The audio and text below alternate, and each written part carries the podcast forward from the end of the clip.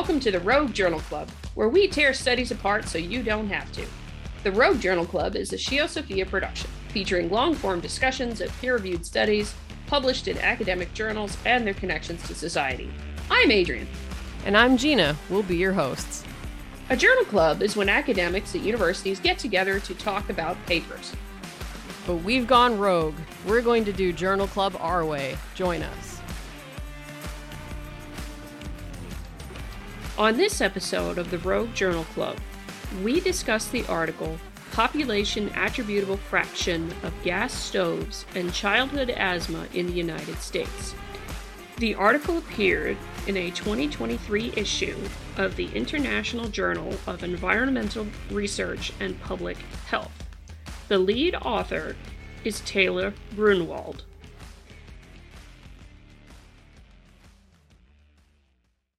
Break out the gas stoves. Oh no.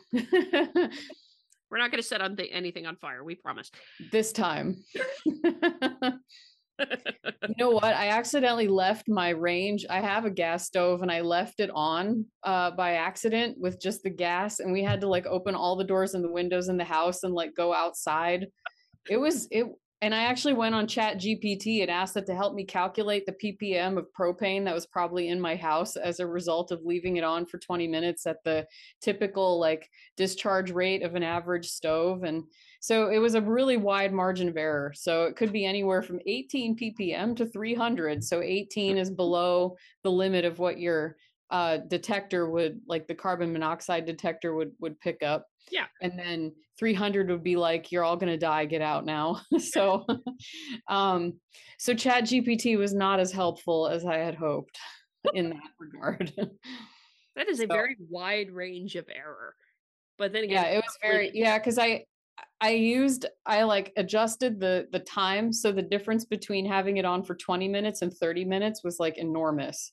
So I guess maybe it increases exponentially um, if it concentrates, if there's no ventilation. So, um, so don't leave your stove on like an idiot. It was one of those things where the flame goes out, but the knob wasn't closed all the way. And so it just like, oh. I didn't, I smelled it when we were eating and I was like, I smell gas. We have to do something. And then I thought, oh, it was just like a little bit cracked. So they aren't they are not for the faint of heart gas stoves but they are good for the culinary reasons. They are very good for culinary reasons and just like yeah gas stoves i mean if you've got the interior you know the interior stove or you're into the oven kind of part of it mm-hmm. um the interior stove yeah. The oven. The oven is what we get there. For a second there i was like wait what is she oh. Anyway. the word just wasn't occurring to me i apologize. But no it's just like if if you if you have a problem and the gas like builds up, but the burner, the the pilot light isn't on on the inside of the oven, but your stove top is on and lit. If you let the gas build up, but then you open the oven door, you you do get an explosion. This has happened before to me and to folks that I know, and happened to my father when he was growing up. So it's kind of how, yeah, like how big of a fireball do you get? Did you oh, get well, it, it, depends. It depends on how long you let it build up, and you know what's the time of that. But like, like when my when my father was younger in the family they had they had an issue where they'd accidentally let it build up and you get blown across the room by the dang thing when it catches on fire when you open the door. So you said this happened to you? Did you get hurt? No i didn't get hurt. I wasn't as close. I was i was doing i was doing some um some charity work actually uh, many many many many years ago and it was just like one of my colleagues who uh, one of my friends who was there with me he was standing right by the oven door and he was he was fine. He got minorly might have been minorly singed but we didn't leave the we didn't leave it accidentally running that long so that is terrifying and part of me wishes i didn't know that but no it's good it's good to know that stuff because yeah i'm uh, kind of a, a space cadet when it comes to those things so i i now ever since then have like double and triple like crazy person checked the the knobs and everything so mm-hmm. Yeah, I mean, but you can't beat it for cooking though. Like we have a like a pizza stone in our um oven, so we crank it up to 500 and put like pizza right on the stone and make it like the pizzerias like and then the the fast the fast heat up is like the electric range wouldn't be able to handle the kind of cooking we do. So the No. gas stove is probably here to stay, even though these results are actually pretty interesting. So, Yeah, and, and if our if our listeners haven't figured it out, we are we are talking about the dangerous things of gas stoves. Um, yeah, so you said that there was some news coverage on this. I didn't Yes, catch so- that. a while back um so i picked this study out a while back because it was referenced by a washington post article and this was way back when the whole news kerfuffle came out that the biden administration was looking into banning gas stoves Oh, really? I didn't realize that. That's new, that's news to me. they were thinking about it under the auspices of you know fighting climate change not the other things that like what we've just talked about with the fireballs are, are gas stoves that much of a contributor of greenhouse gas? Um, well, when you're when you're burning, you are when you are burning propane, you are producing a little bit of of um Oh yeah, I know. I just mean the the uh, how much of a slice of the pie is it compared to like automobiles and commercial buildings and all those big near as much as an automobile or just the general thing of your house, you know, with energy usage and things like that. So it's nowhere Okay. near as much. And most and one of the reasons it's nowhere near as much is it's not in anywhere near as many homes. You know, it's not even in every house in the United States compared to like an electric range or something like that. And I mean, Yep. gas stoves are nice, but the electric range is the most common. You know, Yeah. stove. Yeah, we had it specially installed. Um, we have like a propane tank out back that's specifically for cooking. It's not for heat or anything else. It's just dedicated to that. And we're in a rural area, so we're not tied into the natural gas system that I would if I was in a suburb. So that's a different gas. That's methane, I think, right? And methane yeah. is considered a greenhouse gas, but it it's um it's in it's lesser to lesser concern than carbon dioxide is. Yeah, that's right. I did know that, I think. And then probably I don't know. Actually, I don't know enough about the chemistry of this stuff. So let's just dive into the study and then we can talk about all that. yes, this one is not about carbon dioxide. Um, this is a study that's one of the reasons the this was a Washington Post opinion piece that was basically along the lines of, "Well, we should ban gas stoves because X Y Z thing," and this was one of the articles they linked off to say to say proof of that. Um, I don't. That's Hmm. this is this is one of those cases to me where I don't necessarily think that the journalistic hyperbole is is entirely worth it. Um, but here is the article title. This appeared in 2023, actually, so it is actually quite recent in the International Journal of Environmental Research and Public Health. Um, population attributable fraction of gas stoves and childhood asthma in the United States. Um, lead author is, I think you say Taylor Gruenwald. I think. Gruenwald? Yeah. Yeah, I'll I'll go with that. Yeah. um, then I can read the abstract if you like, just to get get us started. Yeah, do that. That would Okay. work. Indoor gas stove cooking is associated with an increased risk of current asthma among children and it is prevalent in 35% of households in the United States. The population level implications of gas cooking are largely unrecognized. We quantified the population attributable fraction, PAF, for gas stove use and childhood asthma in the US. Effect sizes previously reported by meta analyses for current asthma were utilized in the PAF estimations. And for those following along, I'm skipping over all the numbers in the abstract. Um, Yeah, just probably we can get into the numbers later. yeah, we'll get to those, I'm sure. The proportion of children less than 18 years old exposed to gas stoves was obtained from the American Housing Survey for the US and states with available data n equals 9, so 9 states. Um, we found that 12.7% of current childhood asthma in the United States is attributable to gas stove usage. Or is it use? They said use here. I want to say usage, but anyway, the proportion of childhood asthma that could be theoretically prevented if gas stove use was not present varied by state, um, from 21.1 ish percent in Illinois to Pennsylvania's 13.5. Our results quantify the U.S. public health burden attributed to gas stove use and childhood asthma. Further research is needed to quantify the burden experienced at county levels, as well as the impacts of implementing mitigation strategies through intervention studies. So, in Mm. other words, we're on childhood asthma. with gas stoves. Yeah, this is personally relevant to me because we're hoping to expand our family at some point in the next couple of years. And we also have a, a gas range, as you heard from my stupid story at the beginning of how I filled my house with propane accidentally. I laugh, but that was actually a really stressful night. I was uh, pretty freaked out by it. So I'm sure it's Um, humorous in hindsight, but yeah, so this study is I, I don't know if I necessarily doubt the conclusion of it.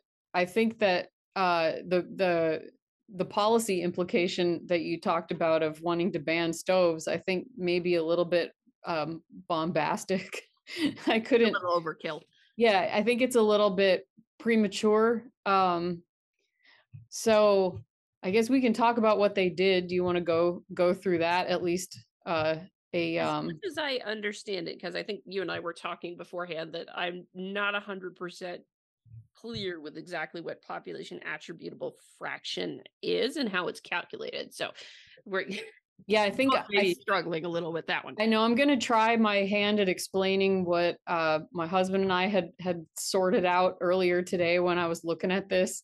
Um, I had just needed another brain to bounce this off of because I've seen equations with this form before, and I was it's just been a couple of years since I've really done statistics, so I was like, I know this means something, but I can't put my head around it. So, um, but yeah, I guess to put it in plain English, I think the population attributable fraction is just how many uh, cases of asthma can be attributed to gas stoves.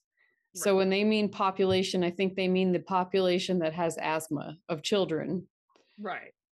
So, uh, so I guess they they figured this out based on the relative risk of getting asthma if you have a gas stove in your house, and they pulled those uh, risk ratios from other studies Yeah.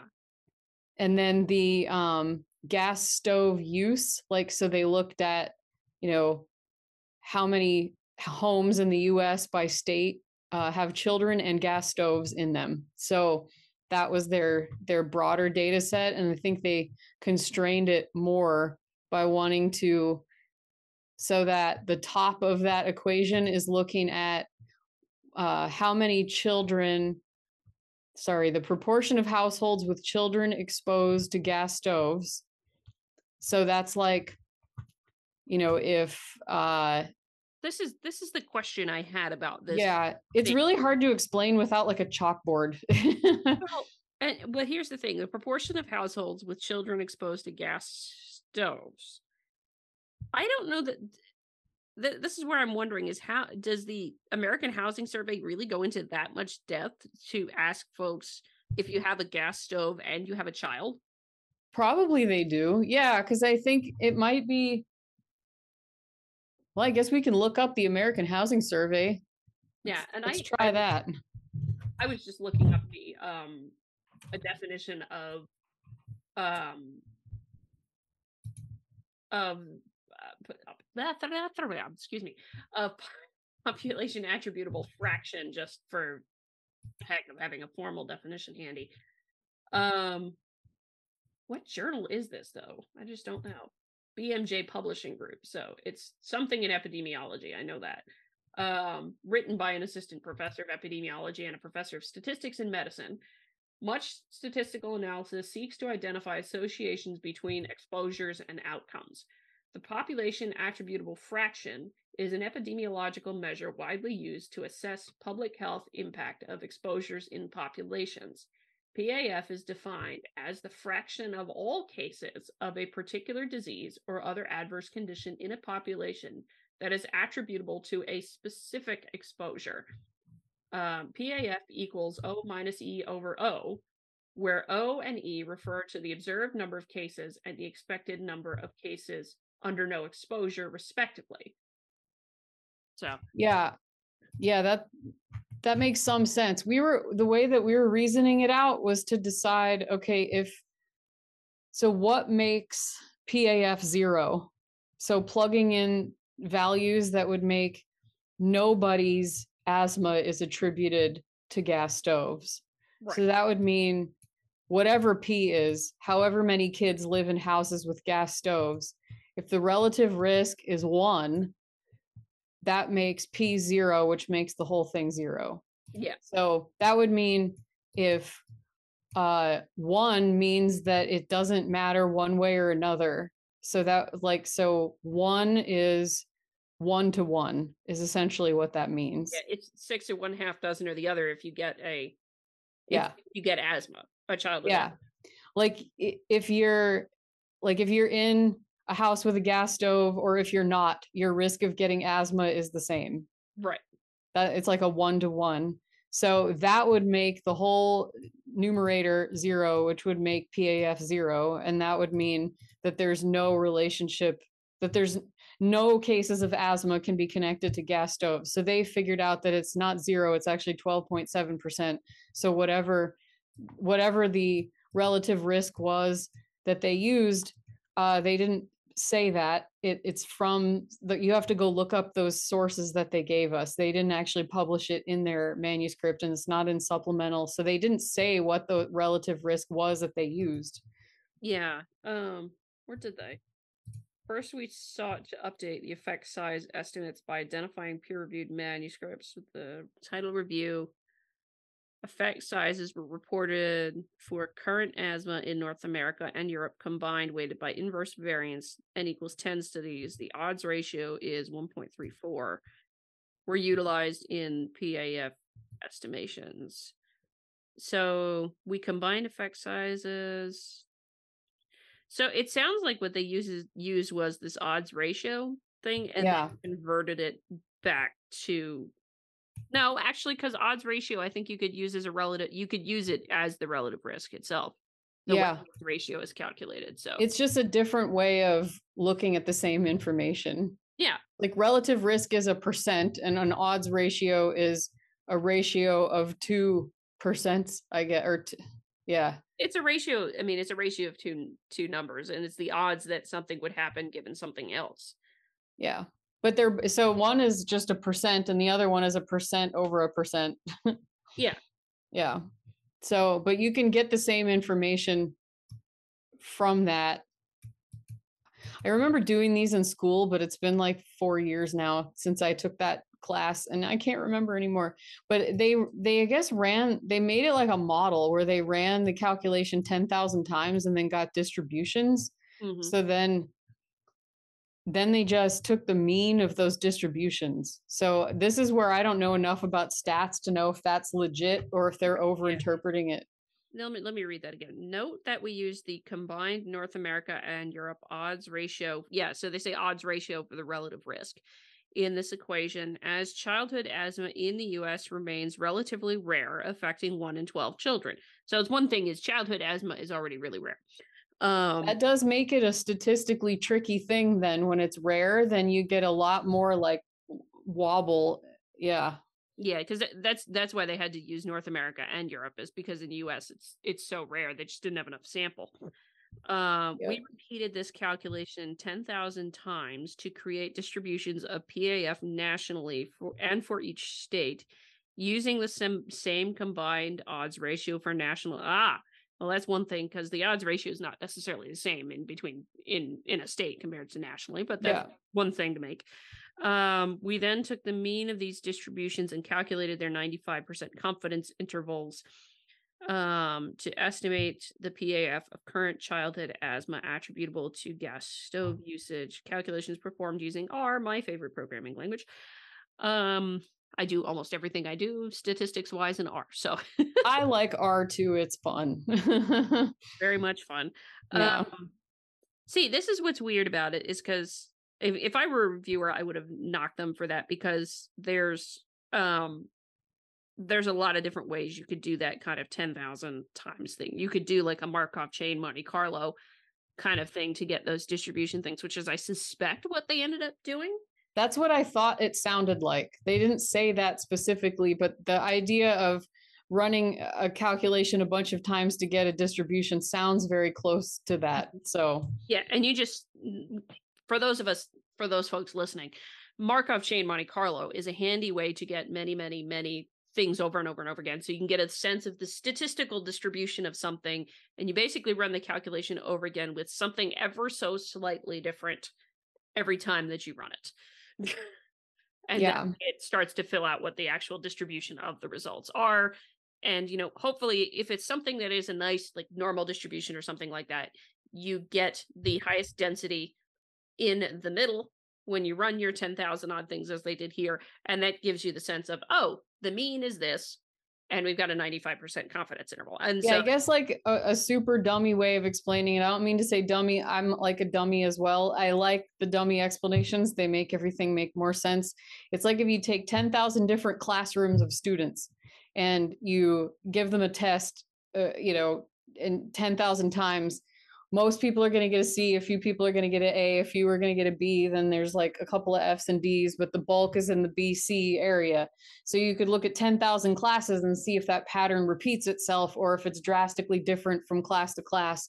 And then you can figure out what the average probably is over uh, like 10,000 classes, but the classes are all theoretical in the computer. And so you just run them uh, like with code instead of like giving tests to actually 10,000 students which or classrooms which would not really be feasible. Mm-hmm. and in this case it's really not feasible because you're talking about families with children and gas stoves in the whole country and you can't go out and ask them individually that many times. So this is a way also they do this when something is rare. I think this is a trick this is this is a way to get more sample when you have something that is a really rare occurrence to begin with and as they already noted i mean childhood asthma in the us is relatively rare still um so that's one thing with that. Yeah um yeah so i would have knocked them because they didn't talk about how they did the 10,000 times replication because yeah there's markov chain monte carlo there's just traditional old bootstrapping you could do it that way. Um heck you could have done this with bayesian if you knew if you had some kind of sense of of what the uh, a priori, you know, what your okay. Bayesian stats, for those who don't know, is very different from classical stats, um, which is what most folks learn is classical stats. Bayesian stats is where you basically have something like the PAF, for instance. You have some kind of a priori thing of what you think the distribution of that variable is. You have some data which helps you make a likelihood function. And basically, what it is is your posterior, your now informed distribution of what you think that variable is. Posterior equals prior times likelihood. so that was the thing that was drilled into my head many, many times in a Bayesian stats class. yeah, I didn't get that much of that. So that was that's that's a good way of explaining it. I think it's a little jargony though. I bet I bet a lot of the listeners probably still didn't understand what you said. Fair enough. But but um, it's also hard i think it's hard to convert that into everyday speech because there isn't a lot of everyday word synonyms for all that stuff. It no. can be tricky. Basically think of it this the best way i can think of is you think of it this way. Before you go into a situation you might have some kind of inkling about how it's going to unfold at the right. end right? But then you're in the situation itself and it unfolds differently and as you come out of it you think you you have a different inkling and thought about how it unfolded. That's the idea. Your a priori thing is your assumption of what you think it's going to be like. You get your data in the situation that you're in. And so you have your a priori times your data, and that mm-hmm. gives you what your inkling is on the outside, your yep. posterior, as it were. And then, so classical statistics that we all learn in like Stat 101 and freshman year of college, that looks at it. Explain how that's different then from what you said. Like, how how would you look at the same situation using the classical method? So, where Bayesian is different from classical is oftentimes with classical you have to make you have to make a very specific assumption about some of the distributions there. Like you're saying it's normal with this amount of spread and this amount of that. With Bayesian, okay. you don't have to do that um, as much, but the data helps you figure that out um, hmm. in a lot of ways. The other thing is that with a classical stats kind of thing, and this is way nerdy in the weeds um, kind of thing, you end up with, shall we say, it becomes more difficult to estimate uncertainty about other things that are going on.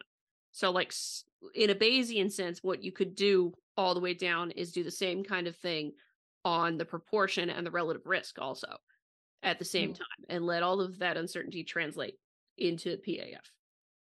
But you can't Yeah. do that as easily with classical stats.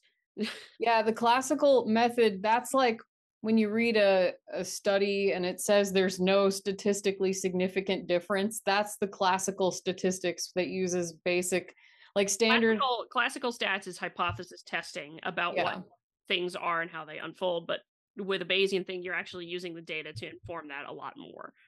Yeah, you can almost go into it a little more agnostic. Like you don't have to have a super clearly laid out hypothesis.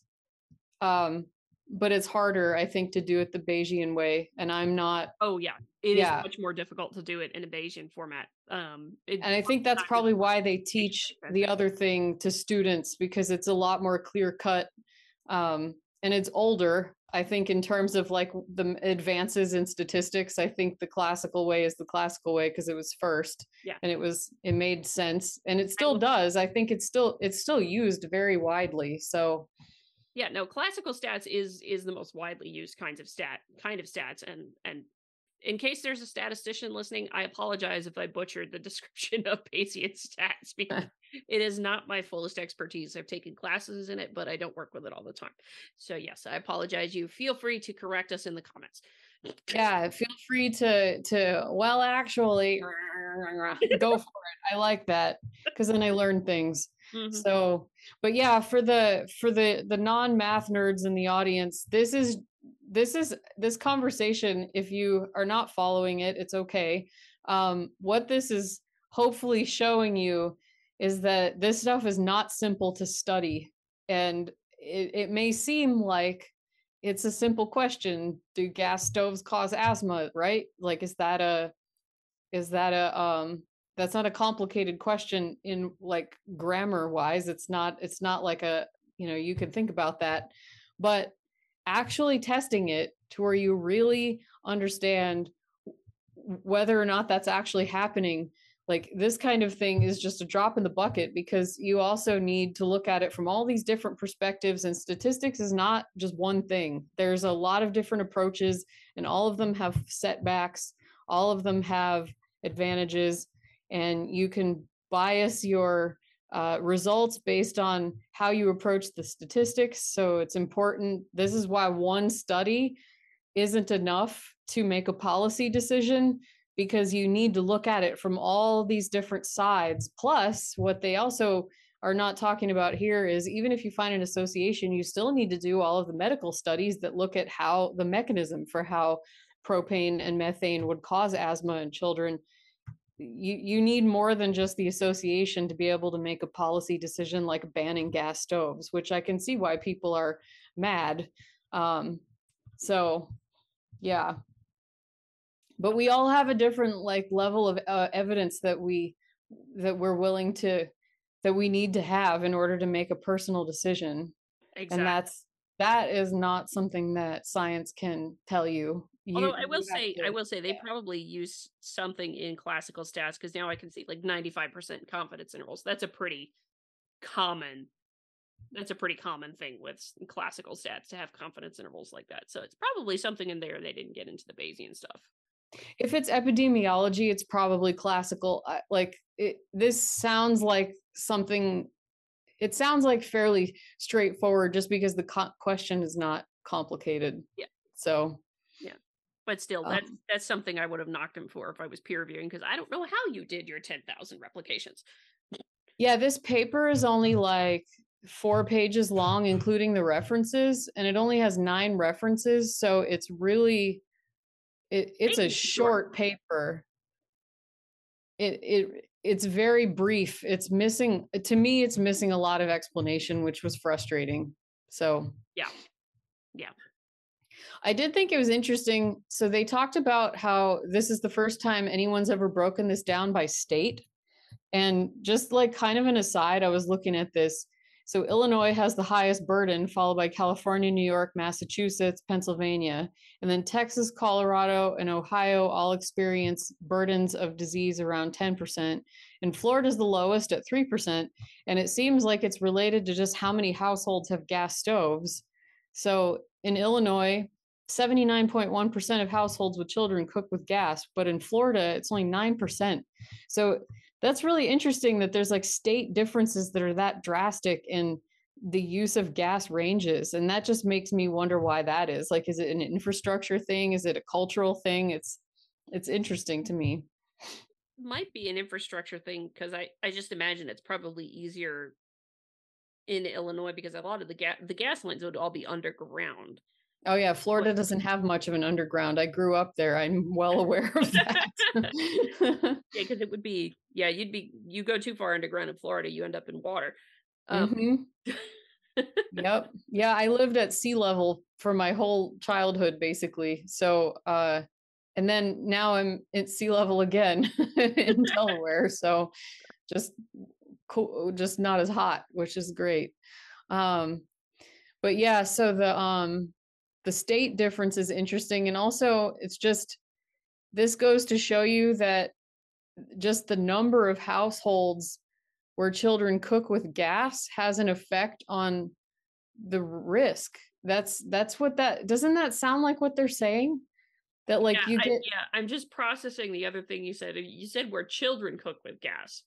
Oh did i say i'm sorry uh chil- i think i mashed like three sentences together in my head where Oh, oh, where households with children cook with gas. That's where I got that from. I was like reading and thinking at the same time, which is never a good thing. So no, no, no. I, I, I think I understood that you were trying to say that, but I, yeah, I it's like walk. yeah, it's like walking and chewing gum at the same time. I have a hard time with all those things. Actually, I think I can walk and chew gum at the same time. I'm gonna have to try just to be sure. Um, yeah anyhow i'm weird so uh, no it's okay it's okay i just i just did take a mental pause to make sure i processed what you said right? Yeah so the state level population attributable fractions differ due to varying exposure to gas stoves. So this is also talking about See, so that so that percent 12.7% of current childhood asthma in the US is attributable to gas stove. If that percent changes based on how how uh, what percent of households in your state have gas stoves that i'm having a hard time wrapping my head around that. So does it is it not 12.7% or is just is this just a mundane detail that i'm having a brain fart about no i think I, I think it's a fair point because this this goes back to the problem that I had in that they're using one singular odds ratio for national and state um, mm. that for that relative risk side of it.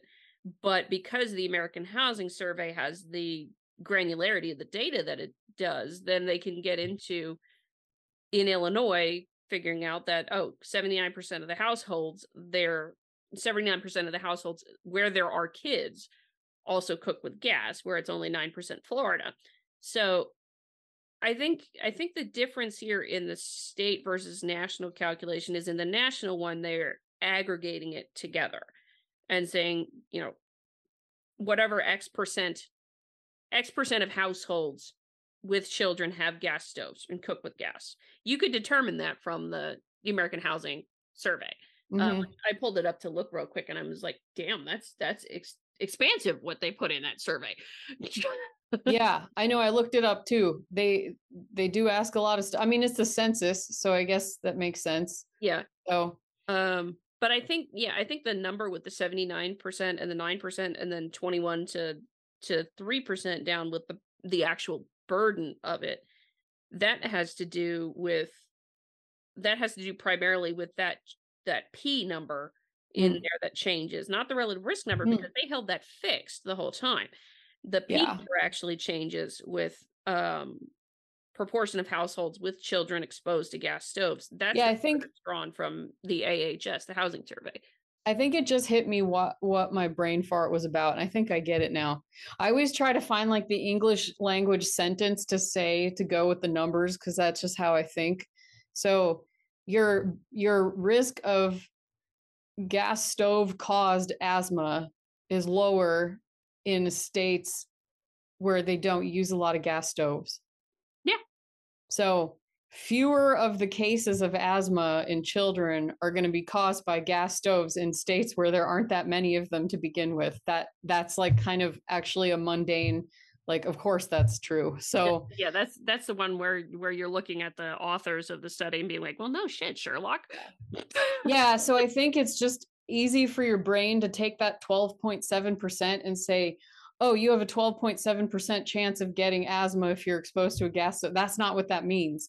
That 12.7% means out of all of the people who are kids who have asthma 12.7% of those asthma cases are caused by gas stove exposure. So, so we can do we can do a back of the hand kind of calculation here. Um, now, because in the previous section they just said um, we use the combined North America and Europe odds ratio for relative risk in this equation as childhood asthma in the US remains relatively rare, rare affecting 1 in 12. Mm-hmm. So 1 in 12 is your initial percentage of kids who have yep. asthma. And then it's so it's so what 1 in 12 yeah, I was about to I was about to bust that out. Hang on. Let's do some math. yeah, what is the US population right now of oh, and how many kids are in the US? Let's see. So 1 in 12 is 8% of kids. Yeah. Yeah, it's less. So there's 73 million children in the US times 8%. percent mm-hmm. So that's 5 million 840,000. So it's like 5 million kids have, asthma. asthma. to begin with. So what they're with. saying is 12%, 12.7% of that 5 million number is attributable to gas stoves being using using gas stoves. There we go. So that's 635 635,000 kids uh, have asthma today that wouldn't if not for gas stoves uh, that is technically what the math of that is saying. So, so wanting to, so there, so this is the idea of like if we ban gas stoves and they went away and into outer space and no one ever had one again, then we would reduce the, the asthma disease burden among children by 12.7%. This is the idea behind the ban recommendation that I guess the study authors even make at the end. Yeah, I think I kind of they said. Yeah. Yeah, they say Given that this exposure is preventable, our study demonstrates that known mitigation strategies will lessen childhood asthma burden from gas stoves in states with elevated PAFs. Uh, wait, that's not what I wanted to read. Um, oh, we posit that there are two interventions removing the source by replacing gas cooking with, with cleaner alternatives, to reducing exposure through source ventilation, example, range hoods. So then they talk about how, how okay, ventilation uh, reduces it but not eliminates it. The only way to eliminate it is obviously to eliminate the the source, which is the get. You know, if if we assume that this 12.7% thing is true, which we just have to assume that while we're reading the paper, but it may not be, um, reducing exposure through ventilation uh, is like second best to getting rid of the stoves. Yeah. Moreover, oh, and they also say why range hoods are not practical because some houses are not outfitted for it. Some of them aren't installed right because they just basically blow it back into the room just higher above your head. Um, the ones that are fancy that chefs have that they actually vent outside you have to have like your uh, like a like your house modified for that so it's hard oh yeah um and then they may not work that well all that stuff so mm. So, yeah, they're even suggesting that intervention, which eh, this is something that always bugs me about papers that make recommendations at the end. They're like, they make the most simple recommendation, like, oh, we just found that this thing is bad, so let's get rid of it. That's the answer. And it's like, well, hold up there second. You're not a policy expert. You are an expert in like epidemiology let's get a few more people talking about what the best solution is. I think it just there's no humility in some of these conclusions where they're just like ah it's bad get rid of it like or we need more laws. That these are kind of the things that I, I think academics tend to just go to because it's simple and they don't they're not used to thinking about policy because that's not what they do. Yeah. And so the, yeah. it always annoys me when I see this. I'm like, oh, here we go again. Another like broad sweeping recommendation that journalists are going to latch onto and make everybody mad. And that's exactly what happened. So it's like, yeah, it's, yeah, that's, that's my pet peeve with all this stuff. So Uh, it's fine also. Um, and also in particular because they I give them credit that they acknowledge certain limitations because one of the things they talked about is um our assumption our interpretation of the PAF as the proportion of preventable disease rests on the assumption that for one exposure to gas cooking among children is orthogonal to other risk factors such as exposure to tobacco smoke meaning there's nothing in interaction there that could also be causing the asthma. So yeah. Yeah if you if you drill down to the source of the risk the relative risk calculations these are correlations they're based off of correlations from right. studies like where people you know okay gas stoves so here's all the houses with gas stoves um, are they more likely to have asthma?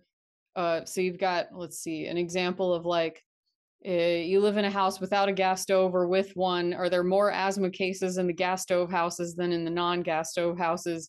And so that's just a correlation. Those gas stove houses could also have smokers in them because maybe gas stove houses are older and maybe uh, your lower income populations might be more likely to live in a gas stove house. Those populations also are more likely to smoke cigarettes. There's all kinds of different things you could look at um, and that's just i just pulled that one out of the top of my head. There's probably a gazillion other things that i haven't thought of because yeah. i don't study this so well i mean also like how many kid how many folks are burning scented candles yeah i mean that's, that's a random one but potentially yeah I, actually that's funny my husband asked the same thing what about scented candles? So it's funny i hate scented candles because they leave like a, an oil film all over everything if you burn them in, long enough like yeah oh, it's yeah because that that aromatic has to go somewhere you know? Fair enough that's a good point. So yeah and it settles on things. And actually this is really gross. We were um i was cleaning my kitchen uh i climb up on the counter to clean the tops of the cabinets you know? And there was like sticky goo with dust stuck in the sticky goo and i figured out that it was uh evaporated cooking oil from like us living in this house for you know seven years or eight years or something like that. And we, you know, from frying and from pan frying and things like that. We make a lot of Indian food and there's a lot of deep frying involved because it's awesome.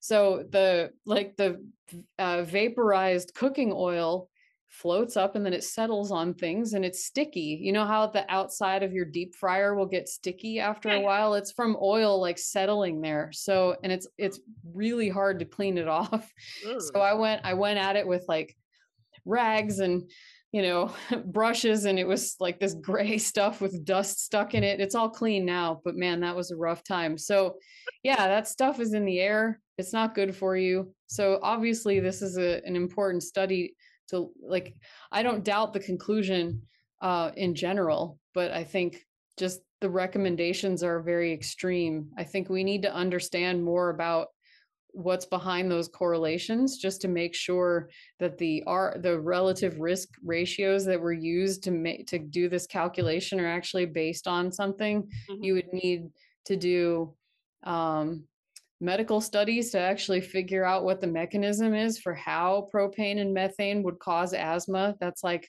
that's something that we would need to be convinced of i think before we go and make a broad sweeping recommendation that like propane and methane okay. are bad so. Yeah and this is and this is my kind of wondering because i i was thinking that too because i correct me if i'm wrong.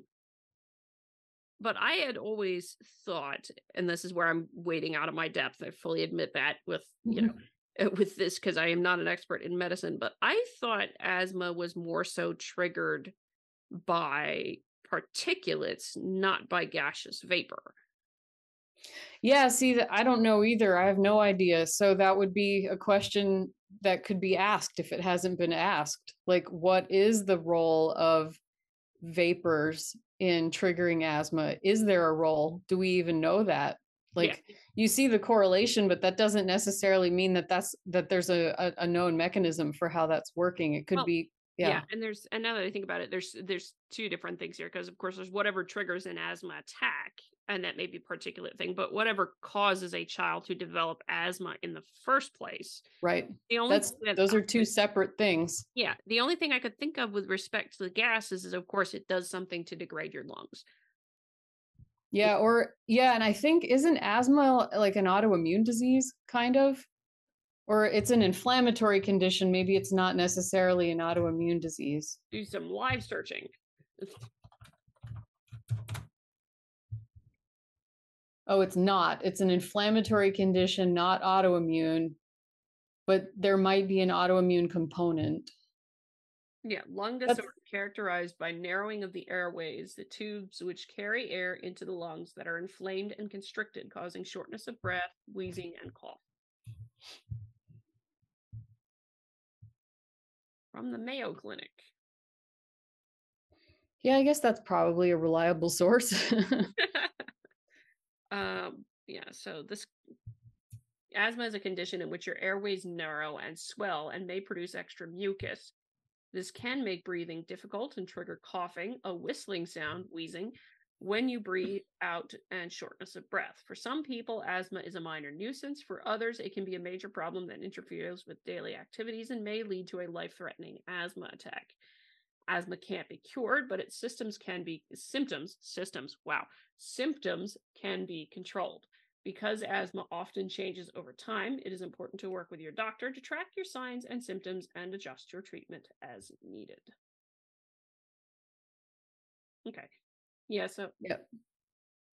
Yeah, I think um oh, I forgot what I was going to say. A, fr- a, a good friend of mine, her son has really severe asthma where he needs like a nebulizer and he's been in ER many times. They know him first name basis kind of thing and he's he's young. He's like 9, I think. Mhm. So um So here's here's a little bit more because causes. It isn't clear why some people get asthma and others don't, but it's probably due to a combination of environmental and inherited genetic factors. right. Asthma triggers exposure to various irritants and substances that trigger allergies. Allergens can trigger signs and symptoms of asthma. Asthma triggers are often are different from person to person and can include airborne allergens such as du- uh, pollen, dust mites, mold spores, pet dander, or particles of cockroach waste. Ugh, didn't know that. Um, respiratory. Yeah, I guess early childhood stress is also linked to That's what they're um, saying down here. Is one of the triggers for an asthma attack can be really strong emotions and stress. Yeah, and then uh, this is a this is a um, study in a respiratory journal, and I've read about this in in a book, uh, like a psychology book. But adverse childhood experiences such as abuse and neglect are associated with subsequent immune dysregulation. So it's a correlation again, but some studies show an association between these experiences and asthma onset, although significant disparity in results exists. So chronic stress in early life is associated with an increased risk of asthma onset. But of course, there's always extra factors that play into why a stressful early childhood might be associated with that without it being the cause. Um, uh, like there is evidence that adverse child experience increases the impact of traffic related air pollution. Uh, so there's a lot of things that cause asthma, and like we really don't know. So this study, you know, in and of itself, without a, mechanism, is pretty speculative still. Oh yeah, definitely. And I think for, I think it's a it's a um, an important conclusion. It it gives us the signal that there's something to study, and that Yeah. there's something to wonder about. And I think that's good. And I'm glad it was published. I'm glad it was done. Uh, No, again, to me, this is the the angering outcome of science journalism. So, commercial for my future book that I hope I write someday. Yeah, no, I I agree with you. It's it's the utter frustration that you're making an overarching policy recommendation that is way too general when you probably shouldn't, particularly when you as the epidemiologist probably don't take into account the many other trade-offs and things like that. Um like yeah. like one of the good things about gas stoves is that if the power goes out, you can still cook with it. You just Yep. because you can't use the electric lighter.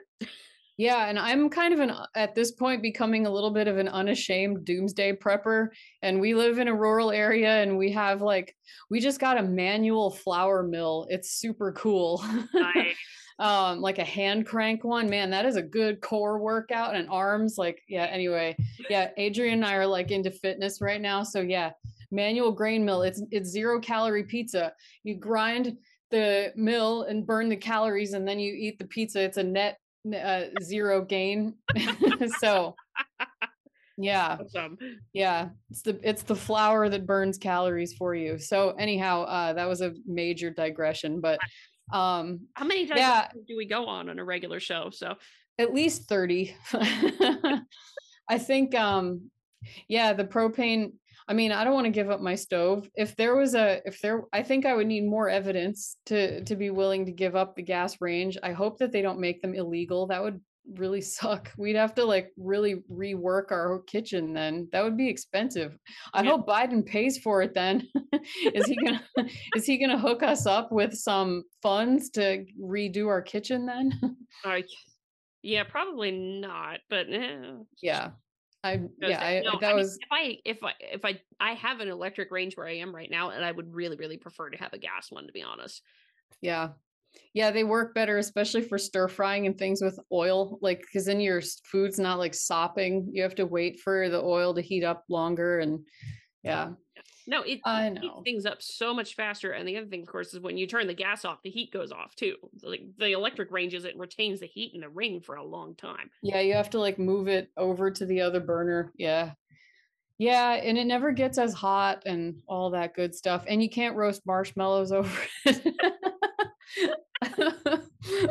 Uh, okay i only did that one um, time and i don't know why but i just really wanted to I mean, the, Yeah. the broader point you're making is just like, yeah, this is all great, but don't forget that you don't necessarily have the right to use science or some kind of science sometimes to to justify superseding a personal decision of a family. Yeah, I think that the this is some topic this is a thing that you and I have talked about per, per, privately and on the show and on your show is this like sort of authoritarian bent of the way academics talk about things. And eh, they are in an echo chamber themselves where most of them are paid from government grants and so they really like government as a solution to things. It's just what they know. And the idea of like a, mar- a free market or um, uh, st- states rights all those things like they associate that with like bad people those are the bigoted old conservatives that like have these sort of naive beliefs that the market can solve everything well no one said that so there's um there there's a lot of other ways you can solve these problems um Government is No. not a solution to all ills.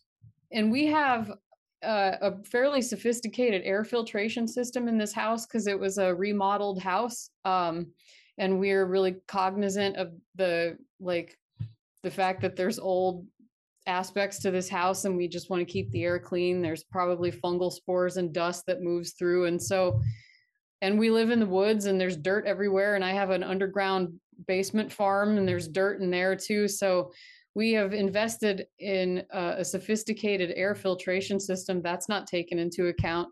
Ventilation is good but what about purification? And then is methane natural gas stoves is there a difference between propane and methane in the effect on asthma i wonder too? Because we have a propane stove but maybe the natural gas is better or worse. They're different chemical compounds so how you know would one be more likely to trigger? And so in this study uh, the different kinds of gases are are not separated out. Like that would be like a, like a, a a detail that would be really tough to study in this kind of uh, they wouldn't be able to get a hold of that data. I don't think the bureau the census bureau asks uh, do you have a gas range? Is it natural gas or propane? I, I doubt that they have that level of granularity Yeah, and I was, I was just looking just to satisfy my curiosity because I couldn't couldn't remember the um chemical formula for propane. i think it's three carbons yeah, no, it's it's C3H8 if I remember correctly now. yeah Yeah, C3H8 and methane is uh CH4. So yeah car propane takes a little more energy to break down because it has more bonds more it's more reduced right, um right. But it is one of the key byproducts of uh, burning um burning propane is carbon dioxide and water vapor. yeah Yeah, I guess that's true for all carbon based fuels. Yeah, and I think anything that's carbon based, you ultimately get you do get carbon dioxide. Yeah, like wood. yeah. Like when methane is burnt in air, it produces carbon dioxide and H2O. Yeah. Yeah. I mean, here's another question. What about wood wood burning heat and like oil heat? What about oil heat? Okay. Those are uh, also so is this all fossil fuel based fuels are triggering asthma? Why would they you know, well, so I would think I would think the wood burning one would be worse actually because yeah, the flying ash and things like that. You don't get that with burning just straight methane gas or or propane yep. gas. So. Yep. Yeah, the particulates are a big that that there is a mechanism known for that that it can trigger asthma attacks. But then of course the question is does it cause new cases? Right. I guess if you have to be genetically susceptible, you have to have the genetic susceptibility in order for any of the environmental triggers to have an effect on you. Mm-hmm. And yeah, so is, this is this is the other thing they don't get into is that are these kids who would have had asthma otherwise because of the genetic side. They really didn't control for the genetics part of it. Yeah, you couldn't not with this kind of study anyway. No, no, but it, I mean, it is an important caveat really to it. I don't yeah. think I mentioned that if I remember correctly, but but yeah, I think they're basically just assuming that it's like you know this artificial like sphere that represents a child that there's not like any you know there it's just a point it's a data point on on in the spreadsheet so and, it, and admittedly, they they have to make that assumption, right? Because they just they can't necessarily control yeah. absolutely everything that could affect a child's. Yeah, and I think actually, as you say that, I wanted to also point out that the criticisms are actually that at least on my end of things i'm not making to this study i don't think this study is bad actually at all i don't think they needed to change anything maybe they could have added some more information on paper for novices people who are outside the field to understand what they did but like I'm more critical of the the news coverage of the study. I think they put too much faith in this one study rather than so really my complaints are are to the the readers. When you see one study it's looking at the problem from one face of the problem. And so you need to look at the other ways that people have looked at the same question to be able to really make a decision yeah. And it's not like your decision would even be different. It may end up being that we decide gas stoves are bad for kids and they cause asthma. We may end up deciding that, but you you can't know that from one study. And I think the all of the different confounding factors and variables that Adrian and I have been talking about, we're telling this to the news and the readers. Remember, there's all this other stuff. You can't just make a decision off of one study. This is just one view of the problem yeah i just found i was i was incorrect earlier. It's not an opinion it's not an opinion piece but i did just find the the washington post article. How the humble gas stove became the latest flashpoint in the culture wars. Uh public- that's a very flashy title. I as a, a former editor of a website i give that study a thumbs up or that title is is high quality. Mm-hmm. uh but yeah washington post yeah, I mean, yeah, it's probably technically not an opinion piece, but it might as well be. yeah, it's pretty close. I mean, it was talking about the particular thing, and apparently, uh, the Republicans, when this initial thought came out that this was going to happen, went after the Computer Consumer Product Safety Commission, which would be the one, the one entity that would ban gas stoves if that were the case. Um, but yeah, they didn't say they would do that. But this study is cited. This study that we just reviewed is cited oh goodness knows where is it? It's way way way down toward the end of the actual article. Yeah while the issue has become ensnared in partisan politics scientists say this is one of those things that scientists say scientists say.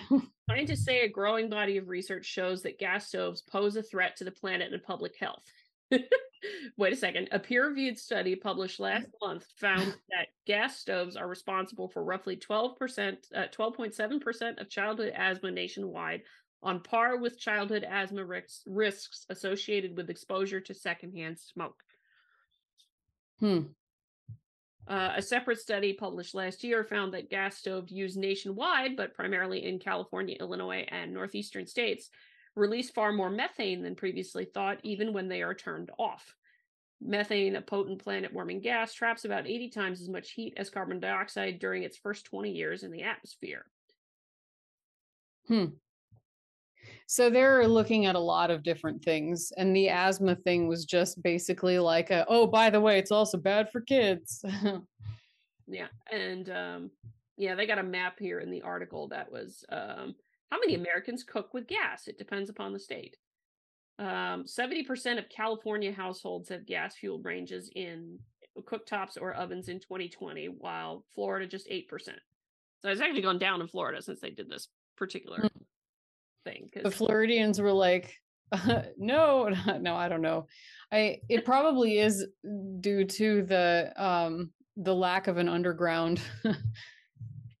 They're just not as common there. Yeah, and like in Delaware, it's 27%. Um, New York, it's 62%. DC, surprisingly, is 62% also. Mm. Uh, 40% in Maryland, New Mexico is 50%, Illinois 67%. These are the 2020 numbers. So that what they had in the survey was the 2019 numbers.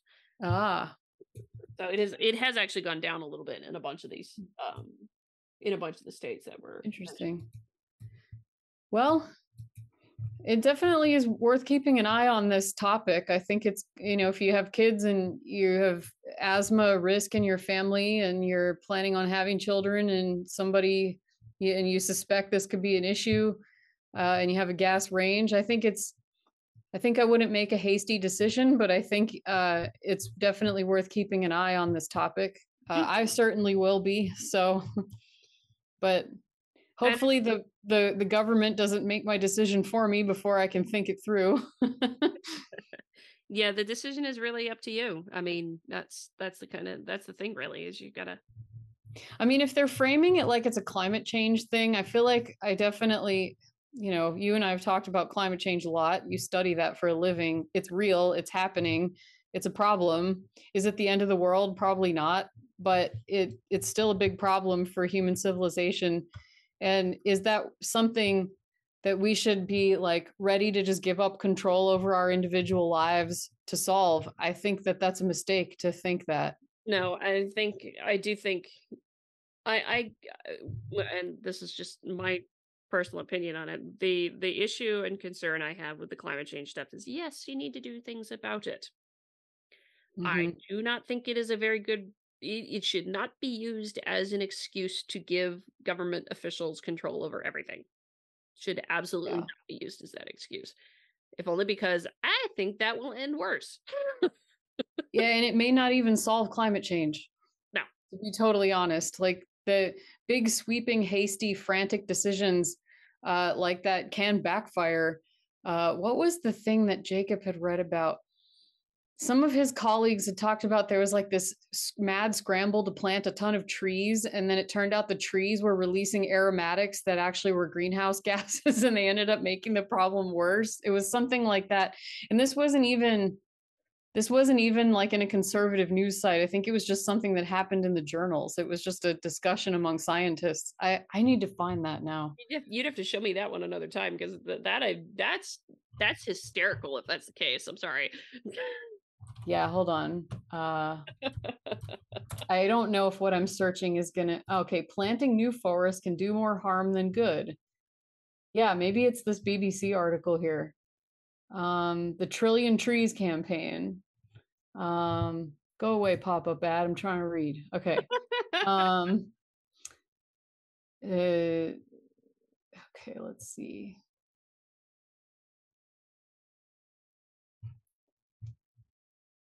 Oh, there's like a bunch of stuff about Uh, okay, looking at 11,000 soil samples taken from afforested plots, the scientists found that in carbon poor soils, adding new trees did increase the density of organic carbon. Anyway, I'm gonna I'm gonna have to find that. I don't think this article actually is it, but I will find it for you. Okay. Uh, tree planting campaigns can totally backfire. Futurity, yeah, I'll find it for you another time, and we can share it below yeah. for the listeners because it it's funny and also upsetting. oh yeah. Oh yeah. So, yeah. I mean, but that's a good example of, you know, how just running off and making an emotion laden decision. It's not to say you can't have emotions. Obviously, we all have emotions and we all all are somewhat emotional people. Um, but making a rush decision based upon an emotional reaction to something hmm usually ends badly. Yeah. I mean, I'm a, I am an extremely emotional person. It's like almost bordering on a disability for me. I'm very upfront about it though because I really do try to live my life not a- as a slave to that. So, it's not easy, but if I can say don't make emotional decisions, you should listen to me because I know from experience that from doing that it backfires personally and it can backfire on a broad scale. But I don't need to tell you, lovely people, that because you probably are far less crazy than I am. wink, You're wink. all maybe- some degree of crazy. Yeah, maybe we're all in the same club and that's why we're all hanging out virtually right now. Who knows? um, but yeah, I have nothing more to say on the gas stoves paper. Any final thoughts for from you? I, I I don't have much either. I'd say it's uh it, it's a decent study. I I agree. Um, like I said, one thing I would have knocked them for in peer review is, is like you didn't tell me how you did your ten thousand replications. Really, that would have annoyed me because it's a reproducibility thing. Well, even putting their R code on some supplemental data, like, so, is it top secret? It looks like it was a government funded study. So, Um, well, I mean, the only reason I can think of that they wouldn't have oh, there's a data availability statement. Hold on. Um, all data are available publicly as described. Well, that's nice. oh no, not yeah. The the data sets that they used, yes, but the actual like, sometimes yeah sometimes they do some of the journals now will do code availability statements but they didn't do that here and i can imagine they may have been sensitive to that if there was anything like identifying. Ah, yeah, You know, probably. um but that's a fair ask i mean it should be a fair thing to go and ask them for the code that they use to do the result yeah even a redacted like general uh flow diagram of of their algorithm and like or something yeah. Yeah so that would have been nice but no i think it's a i think it's a decent article it's probably one of the more decent ones that we've that we've reviewed. Yeah we've re- we've really reviewed some clunkers in the past haven't we? But yeah this was good. I think it was nice and straightforward. So that's always a nice thing when you can just like read it and understand like what they're going for and it's not like this you're like wading through this like swamp of science jargon and you know? So yeah definitely. good job authors. Good job authors indeed. Okay Yeah. well i suppose that is all for for this That's it. And don't blow up your gas stove. yeah Um, don't don't leave the thingy on and fill your house full of gas it's bad be a responsible gas stove owner. And in general, just be a responsible stove owner because I'm sure you can set fires with with um, electric stoves too. But yep until until we next meet, folks, this has been the Rogue Journal Club. May you always stay curious. bye folks Thanks for listening to this episode of the Rogue Journal Club. If you want to suggest articles for the show, please consider becoming a supporter of sciosophia.locals.com. The link for the Locals community is available in the show notes.